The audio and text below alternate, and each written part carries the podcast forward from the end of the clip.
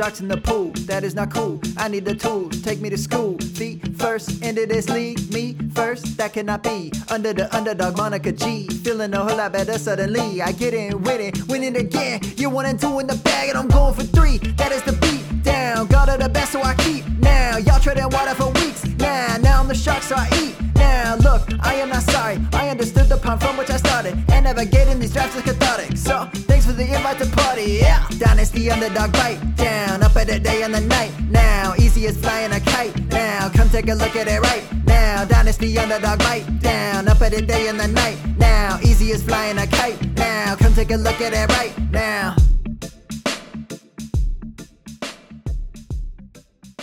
Hey everyone, welcome to episode 157, Dynasty Underdog. I'm your host, Uriah Dawkins. Joining tonight, Billy Beeman, and it's officially preseason. What's up, man? Not much. The, the- hey, my team Patriots getting going tonight. So hey, this is uh this is a great time for me. I'm excited to be here. Yeah, those Houston uh, uniforms look pretty sweet. They're not bad. They're all right. They're not bad, right? I mean, it's Houston, but still. I was like, oh, that kind of looks kind of slick. You see uh, CJ Stroud throw an interception there. No, but you know, what are you gonna do? It's preseason, I guess. This is when you got to get the kinks out, right? This is uh, this is the time to Yeah, do it it. happens. Yeah. you know, the worst thing is training camp interceptions. It's like, come on, come on. I mean, it's uh, it's interesting. These kind of things definitely can impact dynasty value. So, uh, you know, I don't know if this one necessarily will uh, will impact his value enough to go buy low or anything. But you know, you you, see him do this again uh, in another preseason game, and people might start wanting to sell sell off. You know, so there's a there could be some opportunity there. Just keep an eye on it. Yeah, sure. I actually I got a text from uh, one of my buddies. It's way off topic, but who cares? I got I got a text from my buddies down in California that I used to work with. Uh, we call him Jaybird. He's like the shop father. You know, he's like wants to be retired five years ago, but still has like ten years left, and he's just like there. Too good of a job to leave, and his family's there. But he's huge into uh, football, so he always texts me, even though I've been gone for almost two years now.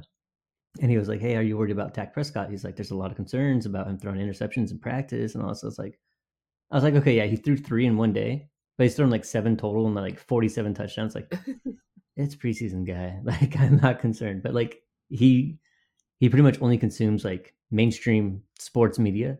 So I was like, "Yeah, if he throws three touchdowns, the Dallas Cowboys quarterback's going to get some play on TV." You know, For Absolutely. that, it's like I'm not concerned. I'm not concerned. Yeah, he's he's going to be on first take for sure, one way or another. You know, they're they're going to be. uh, Oh, I know. It's so stupid. but if that's if that's what you're consuming, then you're going to have a, a warped kind of view of what's going on, right? That that's just how it goes. But yeah, man, it's preseason. It's the hype. It's it's camp hype. We're actually going to talk about some of it tonight with Jalen Tolbert. He's getting kind of a little buzz. We have uh, Demario Douglas, a guy probably most people haven't heard of on the Patriots. Very timely for the for the first preseason game for them. So yeah, we got some fun stuff to talk about tonight related to some of the hype coming up. All right, let's hop into it. So, uh, real quickly, we're just going to say that none of the free agent run- running backs have been signed except for Melvin Gordon, which we might have talked we about did. last week because we had that really iffy I don't know if trade we talked that about was, sent, that was sent to me. Oh, we did, we did. And shout You're out right, Joe. did. Well, Joe was like, "Hey, this is yeah, yeah, yeah," and uh, but yeah, you know, we had Dalvin Cook watch there. Was he going to sign with the Jets? He's he going to sign with the Colts? It- it- he's been all over the board, but none of them been signed. So we still wait. We still have Dalvin Cook, Leonard Fournette, Ezekiel Elliott, and that's basically it, ready to go. Uh, Jonathan Taylor's holding out. Dobbins is holding out. Stuff like this that we got to keep an eye on, but it probably all in the end of the day doesn't really mean much. I don't know. It's it's interesting because I do think like people are touting Zeke and Fournette as good picks, eh, like late and underdog, which kind of makes me think that they might be good dynasty buys for contenders for cheap right now before they sign because it's it's been a long time now that they haven't signed, and I'm sure people are like, "What the hell?" Like, I, I just want to get out of this asset at this point, you know. So I guarantee you could send like a you know decent third at somebody, and they'd give you either one of those guys, and you know, I mean, Leonard Fournette could have some usability. He, he could have some value if he's behind like a Rhamondre Stevenson or something all year. You know, Oh, absolutely. I mean, those three players they're gonna go play somewhere. They're gonna they're gonna score points. I mean, not like they did three years ago, but they're still gonna be somewhat valuable. They're gonna mess up some great, sort of great way to say it. They're gonna screw something up. Right, Like I'm not afraid to roster any of them if I'm contending. Yep. Mm. On now, uh, Skyy Moore. So saw reports where someone's tracking all the two wide receiver sets coming out of Kansas City. MVS is obviously quote unquote like you know the wide receiver one there.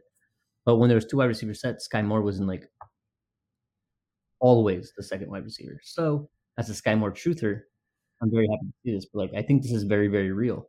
You're seeing them use it. And Skyy Moore's a good player, so to see that they're using him when it's only two wide receivers out on the field, like pretty much all the time, I think it's something to take note of. And there's people who are like, man, I just I've been waiting for Camp Hype to get out on Skyy Moore because he had such a lackluster season right now. I'm on the other side saying, yeah, I did because the team they want to use him. And this, this, you know, this may come back to bite me, but like I truly feel like when you see something like that with such a dynamic offense, with such a elite quarterback, you kind of want that second wide receiver on that team. And it seems Your like, eyes like keep it quiet. I want to buy the dip. I don't. I don't want the price to go up. I mean, while Rashee Rice is getting the hype, and you know he got, I think he had a little like hamstring thing or something like that, which could give Skyy Moore some life. Like you got it. If you are in on these guys still, you do want to get ahead of it, and they're cheap enough to where like I feel like you can buy these kind of dips. So yeah, I mean you don't want to wait until you know preseason week three where Skyy Moore has had like a hundred yards in a game, and you're just like, well, there goes the dip.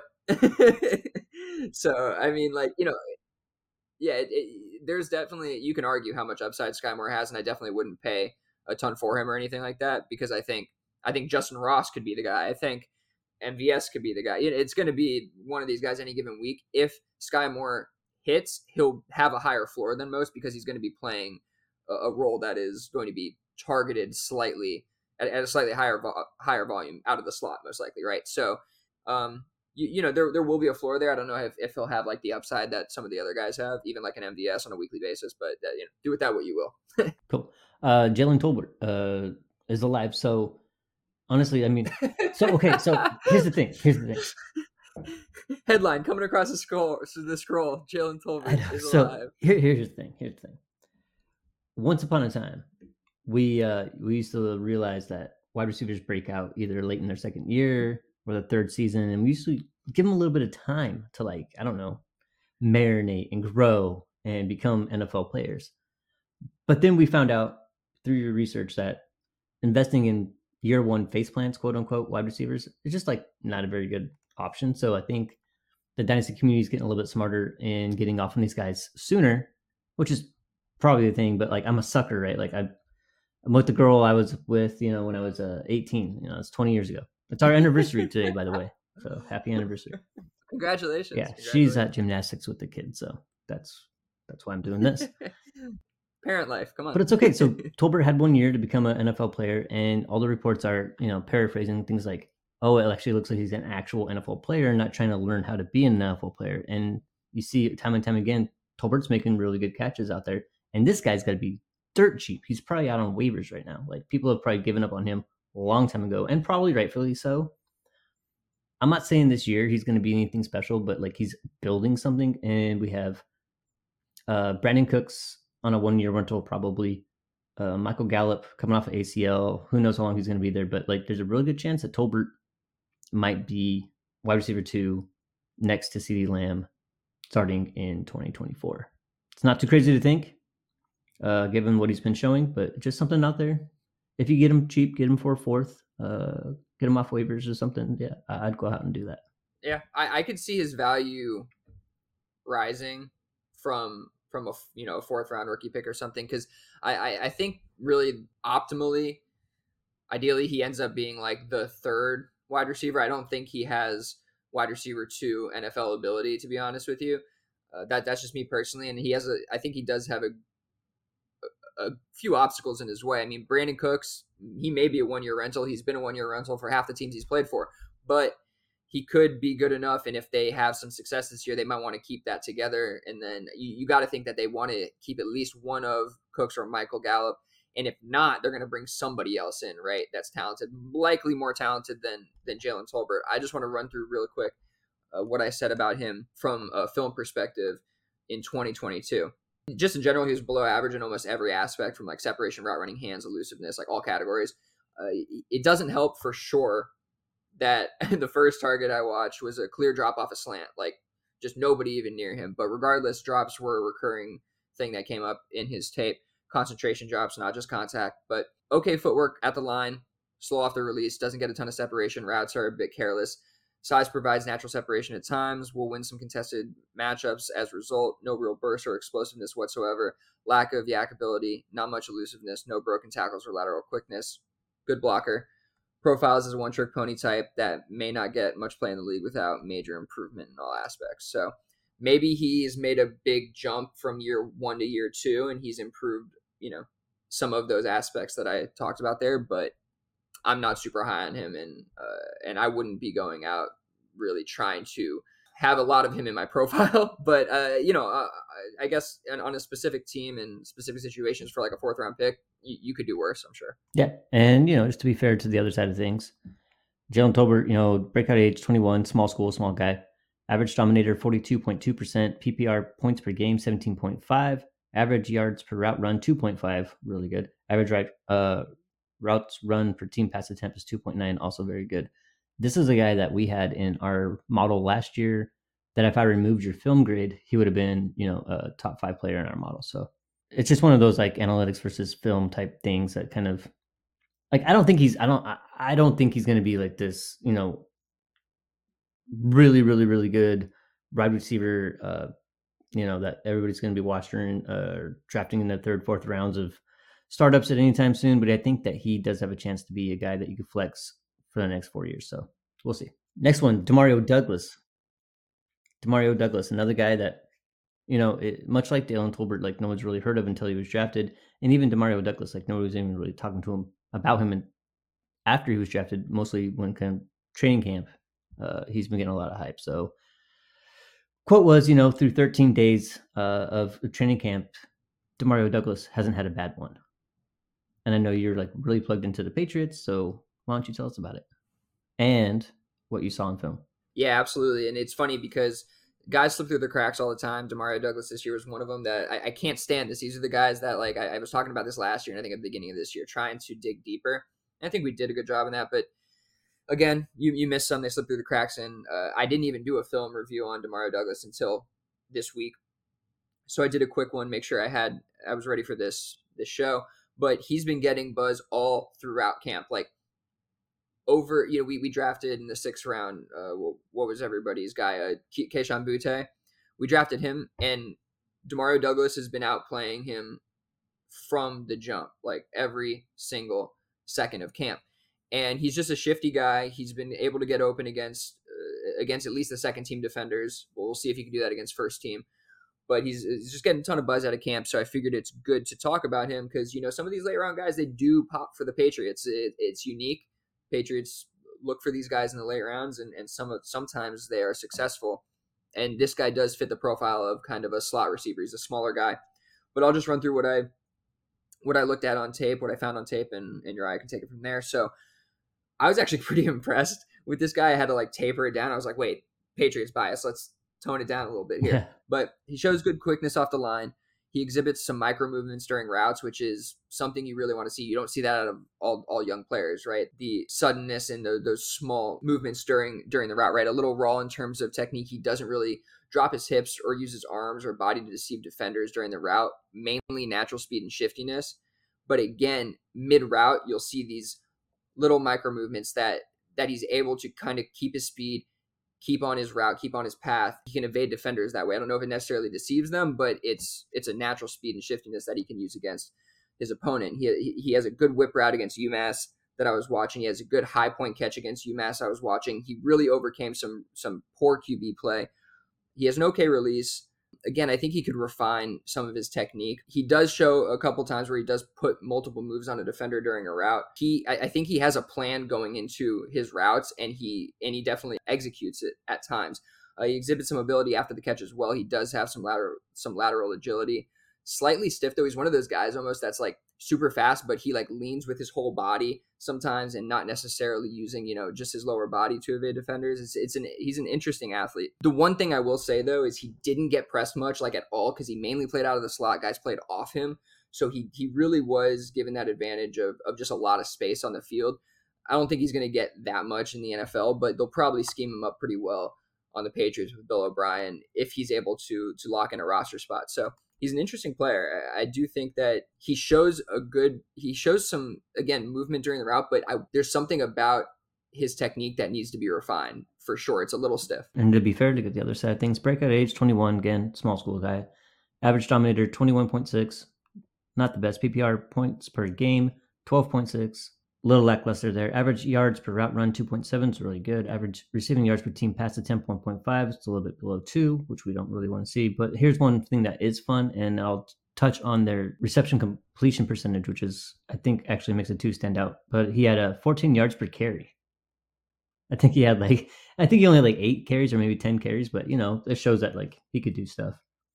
But looking at the uh, reception percentage, it was like 72%. And then Tolbert Tolbert's was like high 50s. So when you're talking about Tolbert's drops, you know, kind of stands out there. So fun anyways these guys are getting a lot of hype in camp right now, so it's like, wow, what's let's revisit. I don't think we ever did like a proper profile on either, either of these guys. Yeah, I, I like Demario Douglas like a lot more than I like Tolbert as a prospect. And, and really more just from a film perspective. I can't say as a prospect, but on film, I like him a lot more. I think that he offers a bit more. He's much more dynamic, that's for sure. And I think he's the kind of player that that Bill both Bills want to use. Bill squared in New England. So yeah, I, I, again, like this isn't a guy who I'm same thing as Tolbert, most I'd probably pay as a fourth, maybe a third, yeah. on you know late third on the right team if I'm a contender, and I just want to have some fun with this, and I'm a Patriots fan or something. I'm not really. This guy is not going to, you know, come out and and be amazing for uh for for your dynasty team long term unless you're playing best ball, I guess, which he, he could be because he has that pop to him. But the 14 yards per per carry is pretty funny. I saw that when I looked up the stats. Oh, okay, cool. I was like 105. I was like 105 rushing yards last year. I was like, that's interesting. Like where did that come from? And honestly, I mean, at Liberty, it's Liberty, like you said, small small school. Yeah.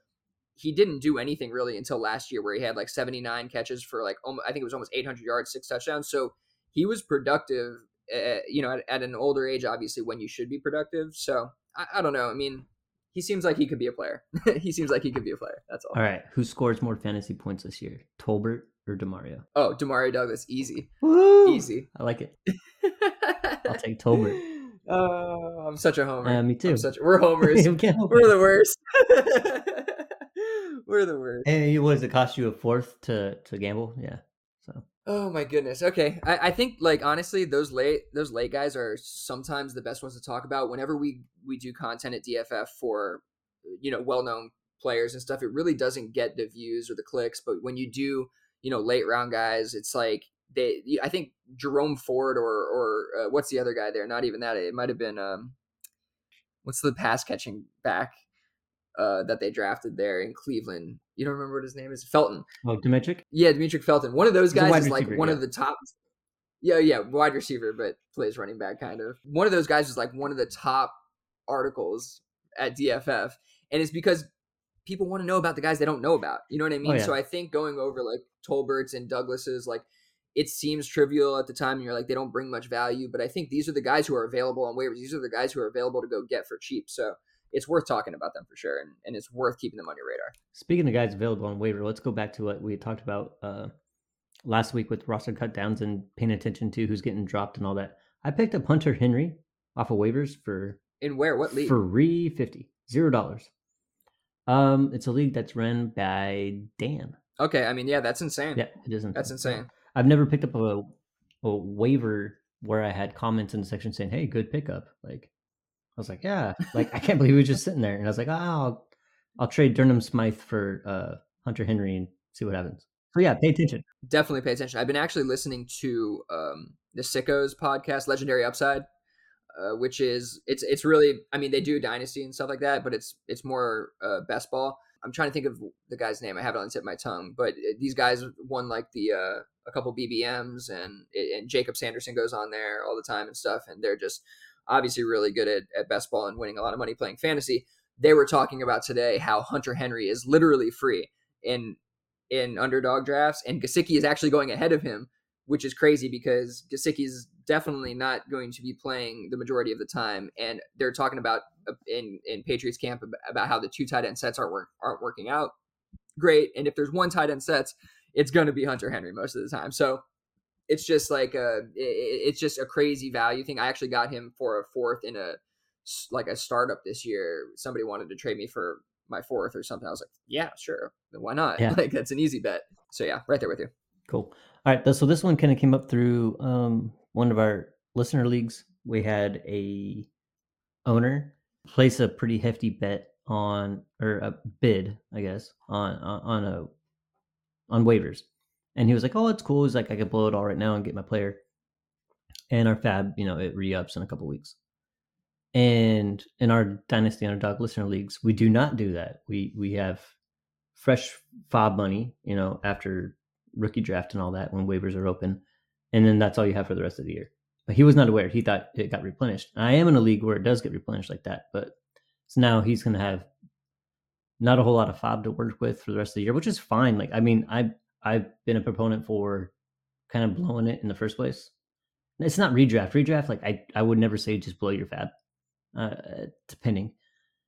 But in dynasty, it's like it, it's the last thing that like for me personally I want to do is like worry about fucking waivers in dynasty. Like our, our, our teams are so deep that very rarely you're going to get a guy that's really going to matter. So if there's somebody that's like popping and you're really interested, just blow it, go for it. But he wasn't doing it because of that. He's doing it because he thought he was going to get more fab. So this is again, you know, this is just Dynasty 101 type stuff. Like, you know, just remember to check the rules again.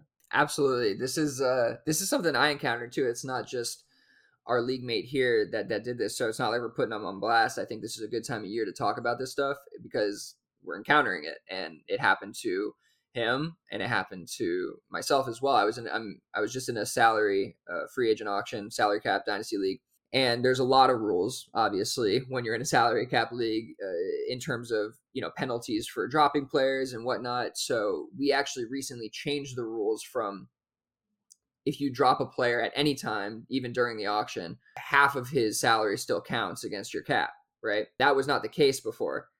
I forgot this. There was some comments uh, like during the auction that made it seem like it was still what the previous rules were. I didn't go check the rules.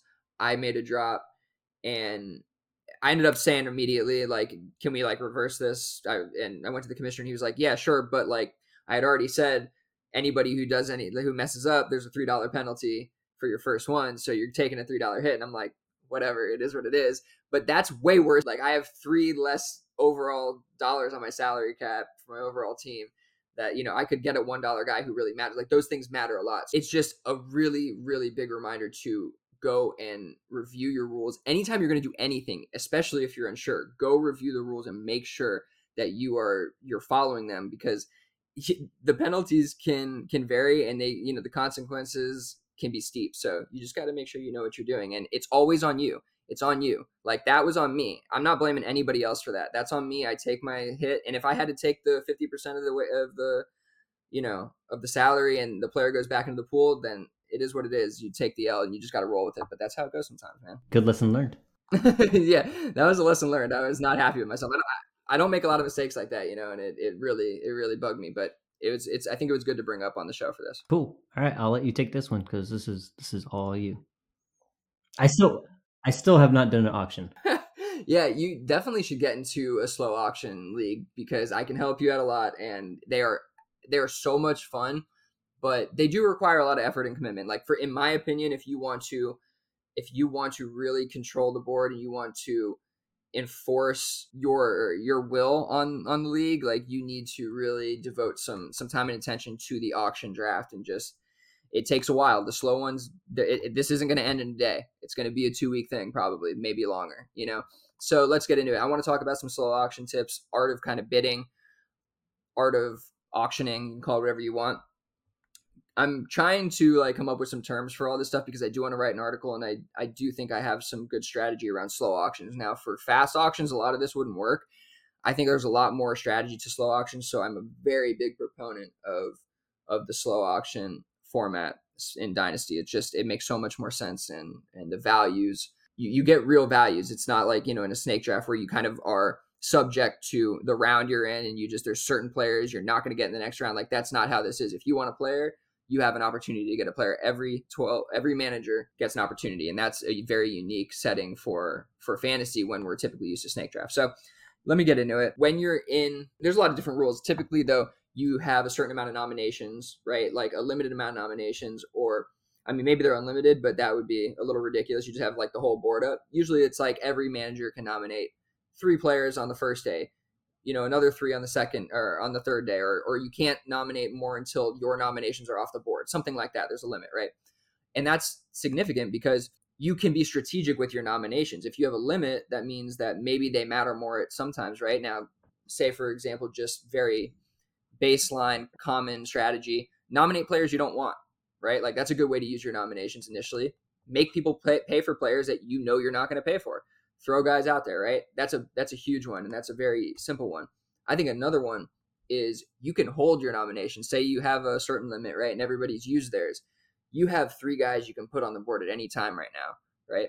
So you can kind of wait until the board it looks a certain way till you need people spending their budget on other assets and you can th- shake up the board toss a couple high value assets on the board for low prices and make people bid on these guys right like you can impact, manipulate the board in this way, make people do things that maybe they didn't want to do, spend money they didn't want to spend. That's one. I call it strategic nomination, if I didn't say that. Next one here is the idle up bid. Something you can kind of gauge based on your league is if you're in a slow auction, it's a long clock, 12 hour clock, let's say, right? Maybe eight hours, 12 hours, probably typical. If somebody is at a certain price on the clock for the majority of the time, not getting any love, you may know that he's hit almost a, a ceiling on his price, right? Maybe people don't want to go much further than what his price is right now. They're not willing to spend much more. Okay, maybe you maybe you like this guy and you're willing to, or maybe you you feel as okay, I can put him up a dollar or two. Restart the clock on on the bid, right? Because that's how slow auctions work. When you increase the bid to another high bid, it's going to reset the clock to another 12 hours. So it gives everybody opportunity to see it again. It's on the board for longer. They can go take another shot at it. Maybe the player that you just upbid really wants that guy and now is going to upbid again, right? And now you made them spend more money on that player. So uh, I, I think just keeping a pin on the players that are sitting on the board for a long time, you can make a decision whether you want to upbid them or not, knowing that either one, you're more likely to get that player than not. So if you want them, you just upbid a little bit and you're you potentially get them because nobody else was doing it, you probably are the last guy to upbid, or the or your your idea is I'm just gonna go a dollar and make this guy bid again, force his budget up, right? It'll give me my money back, force this guy to be on the clock longer, other people to make decisions, and and you can kind of use it in that strategic way. I got three more here. I'm just gonna run through them. Top down bidding. This is huge for me, and I don't know if everybody kind of sees this when they're doing auction drafts or or uses it in a strategic way. People might see some of these as annoying tactics, but they work, so I don't really care. But top down bidding, essentially, if you're holding the highest bid with the least amount of time left, there's a significant advantage to that, right? Essentially, you know how much you're going to spend on this player, right? And he's at the top of the board. There's a bunch of players underneath you. You still have an opportunity to bid on them either before your player is is won in the auction or after, right? And I think there's an advantage to that because you can hold your budget until your player is won, then shake up the board once secured. You got to think about this logically. If if I'm sitting there with my highest bid on the board at the very top with an hour left, right? And there's a bunch of players on the board with eight hours left. And I go ahead and I just start using my budget. Oh, I'm going to upbid all these guys. Da, da, da, Everybody's going to start getting emails noticing, yo, this guy's like shaking the board up. Let's just, I got money back. Let me go upbid his guy, right? Let me go upbid his player who's about to be off the board. I can just, I have all this money available. He's at 20, $21. Now you're on the board for another 12 hours and we got to wait, right? That sucks. So for me, I'm going to wait until my players won, not shake up the board, let everybody think everything's cool.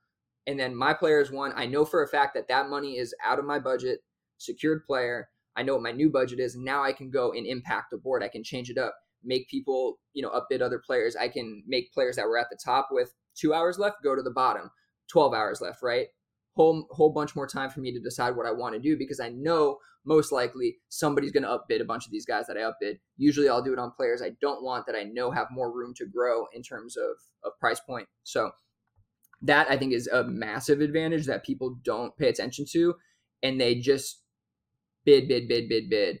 And when I see that, I'm like, your money's not there. I'm just going to start bidding on some of your guys in a way that that makes it difficult for you to do what you're trying to do. Next one here is kind of in line with with this midnight clock management, midnight management. This is a really this is a savage uh a savage tactic, but it works and and I I executed it flawlessly. in this uh, in this recent auction. I've done it before in the same league in years past. But what this is is essentially, again, like there's a lot of timing to it. If you, it's a 12 hour clock. So if you bid on a player at a certain time, you can line it up in the middle of the night where you're winning a player around 1 a.m., 2 a.m., 3 a.m. when not many people are really checking in on the uh, on on the draft board, but you are right.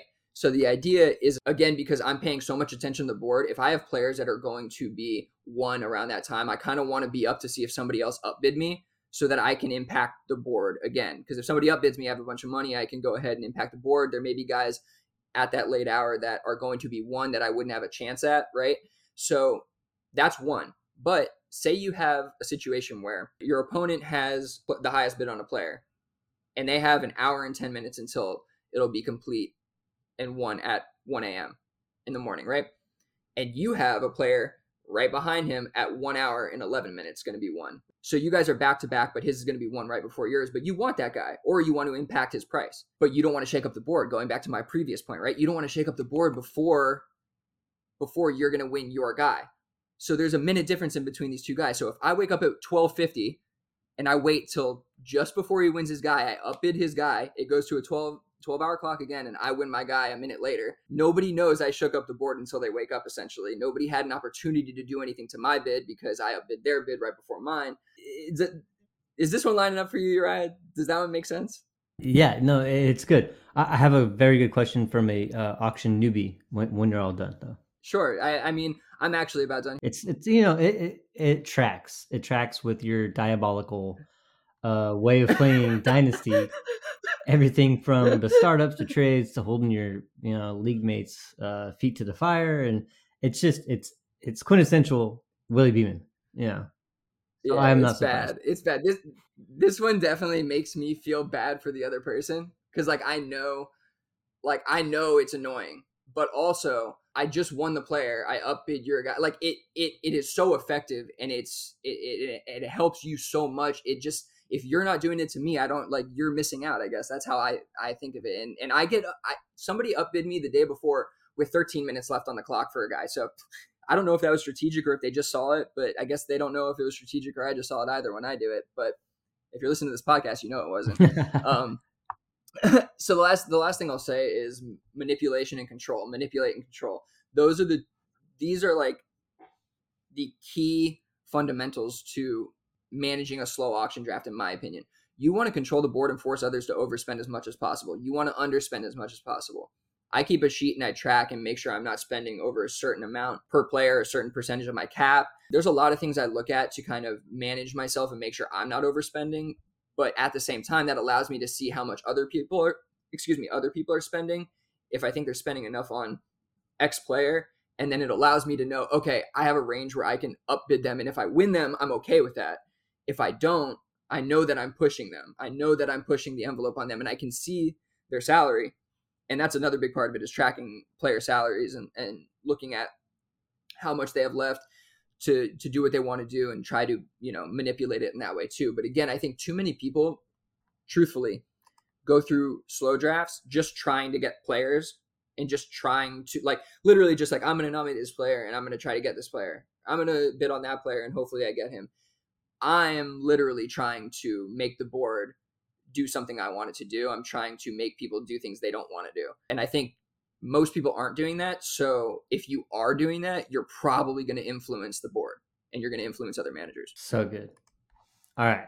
what was the question? Just like a masterclass in uh, auction strategy. So, so I think one of those things, because I've never asked you or anybody, what does a auction draft board look like? Is this a Google sheet you guys keep track of, or because it's not it's not through any platform, right? No, it is. It's MFL. Yeah. Actually, I'm gonna go to it right now and see if it's it should still be up. I can show you the completed. I'll share my screen. I'll show you the completed and I'll show you just the board, which doesn't have anybody on it right now. But so also this was um James the Brain started this league a long time ago. That's why he's right here. He passed away unfortunately. Yeah, R.I.P. And John Bosch kept this league alive fortunately for us, which is it's an amazing league, and he started such a good league. So uh, shout out, shout out James. We should dedicate this episode to him. So essentially there would be players up here where it says no current auctions and it would show the time it started the last bid time left the bid amount highest bidder's money left, the current bid and the player, right? And then down here, you'd select which player you want and submit the bid based on your cap. You could see when it started, when it finished. But yeah, I mean, it's it's really interesting. But it's on MFL, and, and MFL does an amazing job of it. I love it. And what do you start out with? Usually like a hundred bucks. 300. 300. This is Okay, 300 cool, cool. the the league, but um it's also whatever like if you had players on your team already that would be subtracted from your auction budget, right? So your $300 budget is your waiver wire budget, your auction it's your entire it's everything. That's all you have. So so you have to be very um savvy with it. But either way, one way or another, yeah, that's um the auction. Yeah, I would highly, highly recommend getting into an auction draft. Very fun on MFL. I'll see if I could find some degenerates out there that are gonna start an auction draft, and I need to get in there because I'm tired of hearing you talk about it, and it sounds like so much fun. and I just I just never got into it. Honestly, a lot of it's I haven't got into it because I don't really know how it works. I didn't realize there's a platform through MFL that like they do auctions there. So that's cool. Yeah, dude. Yeah, no, and if and we, might be able to find them together for next year. I'll, I'll I'll get into one or two more next year, and and maybe we can find one. But yeah, I I just one thing I the last thing I will say is like the slow the slow auctions are so much different than the fast auctions. If you just think about it, you cannot apply as many strategic elements to it because eh, the clock is is going you know we're going right now it's like we're all auctioning at the same time we all know that you, you can't wait you can't manipulate the board based on time you can't use that to your advantage and and that's a big part of it so anyway that, that's all i got on on auctions Yeah, it's gonna be a fun article once you come through with it. I like all the uh the things you've named it: your strategic nomination, the idle up bid, top down bidding, midnight management, and manipulate and control. That's it's good. You're onto something here. yeah thank you i appreciate that i and it's funny man like a lot of this stuff that goes to the articles and videos is like cooked up here Yeah, you know You're in the on Dynasty kitchen. underdog so Yeah.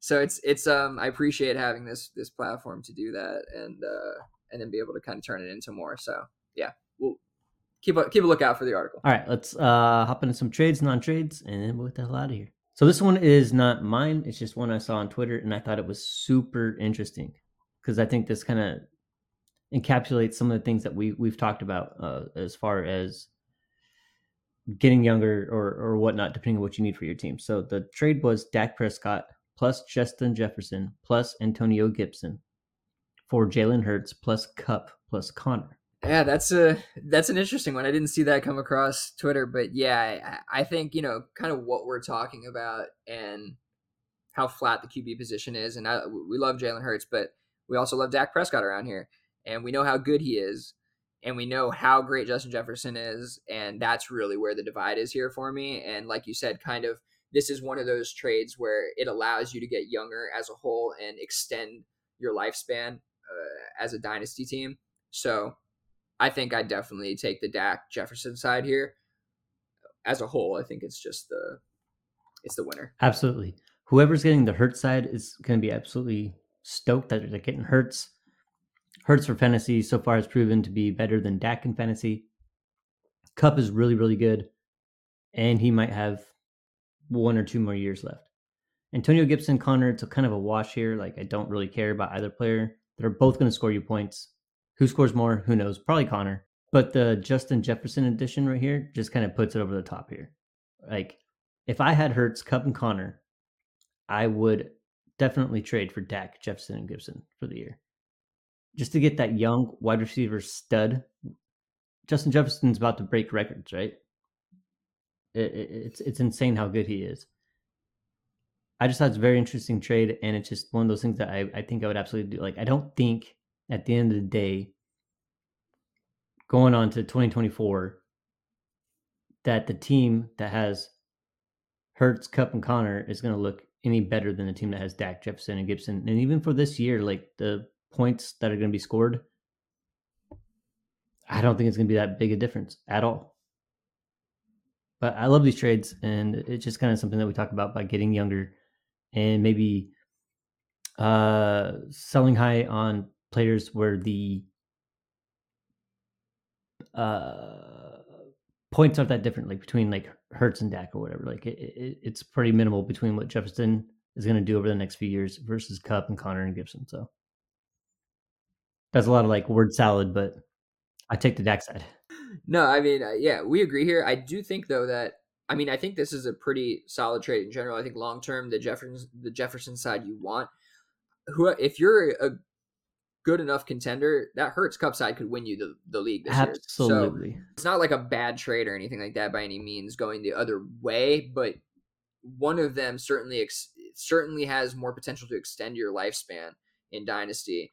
You just get a quarterback who is going to score likely score, to score similar points per game as Hurts and has some longevity left. Plus, you have Jefferson, who is just by far the best piece in this this trade. Honestly, cool. All right, so this next one is a trade I made that just it came through my inbox, and again, I've talked about it like recently, just going through dynasty, uh, going through rookie drafts and stuff like how much I've been hating drafting fourth round players, unless it's Clayton Tune, which I, I, you know I really like that guy this year. But uh, someone auto pick. someone sent me uh in console wars MVS for 2024 fourth.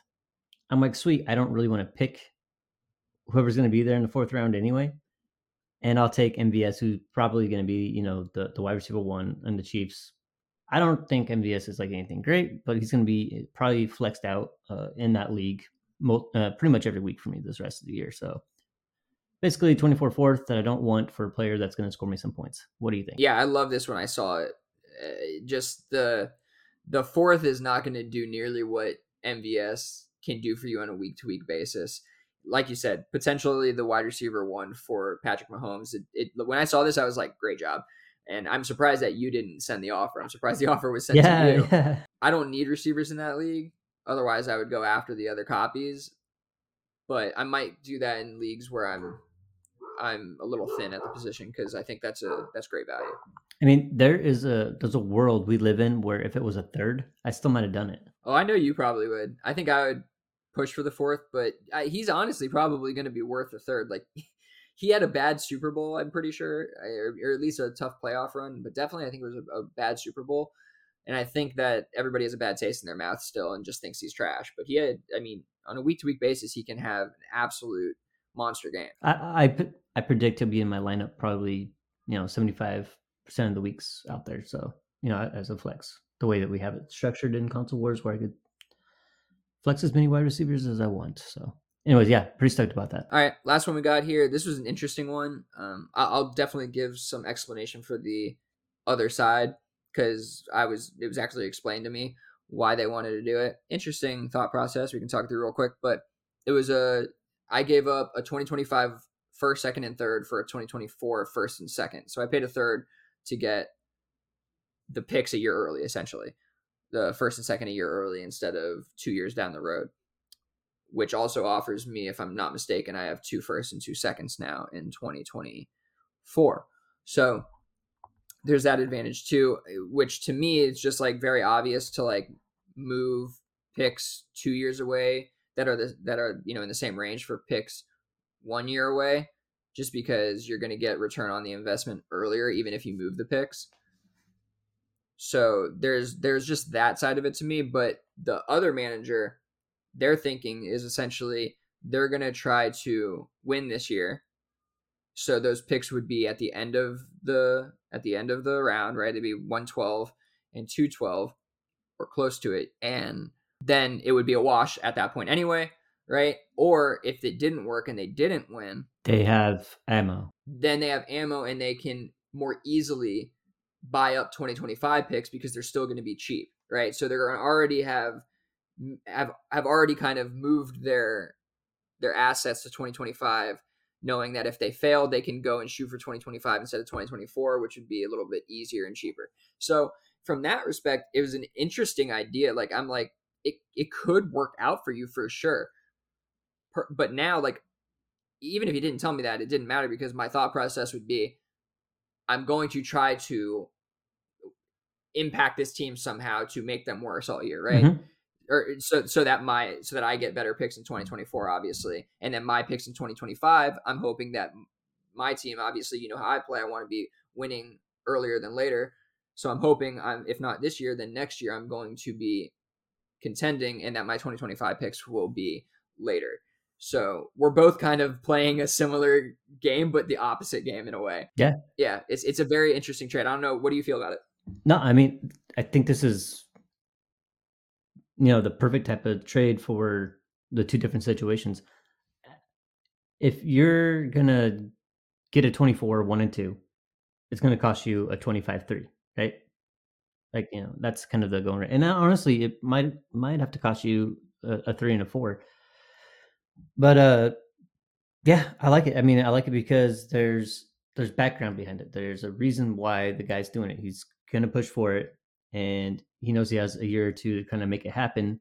But he's already preparing because this game's not easy. It's hard.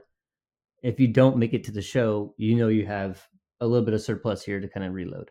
You don't have to make those picks. You could turn those picks into actual players, which is probably the smarter thing to do. I think it's a good trade. It's not something that like I'm not sure if that's something I would do just because that's not the way I play. But uh, there's nothing wrong with it, and I think it's very equal for both of you guys. Yeah, and it's not something I go out and like. I would go out and send. I wouldn't really go out and send this offer, but I don't know. Like it's it's interesting for sure. I think both managers like, or at least the manager giving up the 2024 first has to have the mindset that that this manager has in in terms of like dogs freaking out in terms of you know if it doesn't work out this year, I can sell the farm for 2025. It's a really interesting strategy and a forward thinking strategy. Again, I, and I sent him the the meme. I was like, well, it's a bold strategy, Cotton. Let's see if that works out for him. Because uh, it is, it's a bold strategy. It's very interesting, but it does have some legs to it. Like it has some logic to it, and and I think that's what both Uriah and I respect about it, and what anybody listening this to it would respect about it. It's like on the face of it, you're like, why would that happen? But then you listen to it, and you're like, no, there's actually that kind of makes sense, I guess. Like that that does make sense. So and, and there's zero risk. It, yes, there is zero risk. Just there, picks picks. There's not. Yeah, and there's not much risk. There's for sure not much risk, and he gained a third on top of it, so he did gain an asset. But he he did say that uh, that he got the idea from listening to one of our shows. It was the last one, or the one one before. So shout out, love that. Do love that. Yeah, one thing we didn't talk about, and we don't need to sit on it, but we didn't talk about Kenny Gainwell. He's been oh, running yeah. back one in camp, and it hasn't been close apparently, which is wild considering there's D'Andre Swift and Rashad Penny, two uh, first and the second round pick in there. Yeah. Right. So yeah. Uh, yeah. The reports were Gainwell running back one in camp eh, by like uh four times, four times a carry, four times the attempts, all that stuff compared to Penny. And you have also Trey Sermon is getting a little bit more play than Penny. So and D'Andre Swift is catching up. I don't know what's going on there. I have no idea what's going on there. So it's just something to be interesting to see. Uh, is there a chance that Gainwell could be RB one on that team? Yeah, sure can be. It's possible. Yeah, I mean, I, it's possible. I'm not entirely interested in any Philadelphia running back. I haven't been for years.